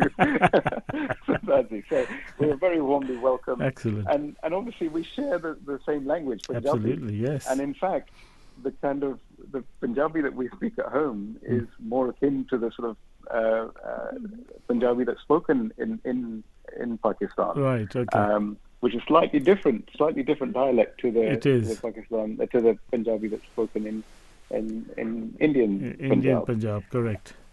Yeah, and so we were very warmly welcomed, and um, uh, although uh, the tourist organisation had arranged some security to, to go along with us, but mm-hmm. we were a group, you see, uh, but uh, we were warmly welcomed wherever we went. And actually, we, we went not just to Sikh sites, we, we also went to, for example, the, the um, well, Sheikh Baba Farid is oh, yes. also very important. Very famous, uh, yes. His writings are also included in the Guru Granth Sahib. They are, aren't they? Baba Farid is quoted yeah. often in in the Guru Granth Sahib, uh, in your in so your we, parts we that you do. Pathan. Yes, yes, that's right. So we went to Pakpatan and we visited uh, the, the the mosque that they have there in his memory. Um, we we went to Uh, Baba Bulle Shah's uh, mosque as well. So it, it was for us, uh, you know, an interface visit as well. Indeed. To, to learn more about. Um, well, well done to Pakistan you for doing that. Whole. Yeah, exactly. Yeah. And, yeah. and in terms of, uh, obviously, we're talking about the partition, and there's the history behind it, and you, you covered some of that as why why all that happened, but. Uh, Some aspects of relationship between India and Pakistan, they, they, they're sometimes good, they're sometimes bad, but there have been some very good positive stuff going on. And, and uh, is that something you wish that uh, the two nations would do more, like the opening of the Kartarpur corridor? You know, the best, yeah. If not mistaken, that's the birthplace of Baba Nanak at uh, Kartarpur? Um, that's actually where he passed away. Passed away, sorry. My, um, my apologies, yes. yes. That's right, yes, yeah. Um, right, well, I just... Again, from a perspective from someone who lives here in the U K, when we look at the Second World War again, so mm. I'm going back to that, we've had Germany against the Allies and and, and, and the, you know, France and Britain and, and the other um, countries. But obviously now we look at the situation where France, Germany, it's, and, and the European countries are the best of friends. Indeed. And and are, are powerful because of that. Hmm.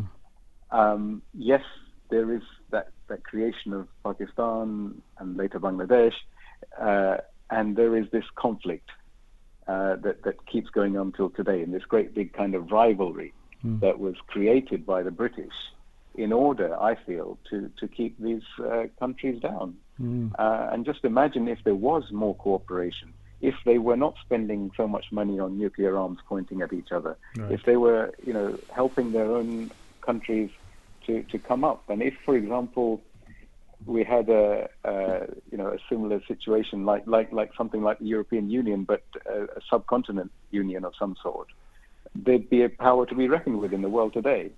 Uh, and so, uh, well, they, they are a power to be reckoned with. They, they are, but indeed. An even greater yeah. one. Yeah. But an even greater one. Sure. So that that just, um, you know, th- these these are facts of history and colonial history that, that are, are affecting us even today mm. that we don't really realize.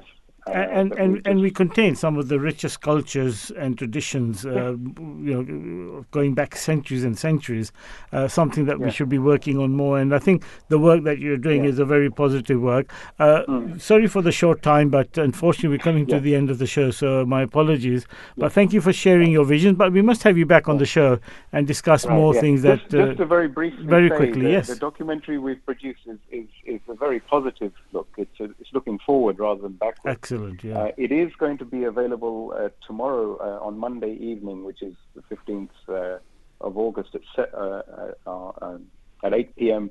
on the Sikh channel, which is available on Sky. If you have Sky, seven sixty-eight, channel seven sixty-eight. Oh, seven sixty-eight. Um, so, yeah, channel seven sixty-eight on, on the Sky network. Yeah. Uh, it will be on at eight p.m. tomorrow evening. Uh, I don't know if you uh, know. If any of your no, thank you for sharing that uh, on Channel seven sixty-eight. Yeah. seven sixty-eight is a very prominent uh, number in Islam. Yeah. so, yeah. But thank you very much. And uh, I, I will look into that and uh, uh, give you feedback, uh, hopefully. Great. Thank you very thank much, you. Bupinder. Thank you for joining us. Okay, thanks. All right. Right, Wilith. Uh, no. Unfortunately, this discussion was going to go over no, no, time, the whole discussion on the very whole topic of the partition. and yeah. uh, so. But very quickly on the football, Manchester United, what's going on there?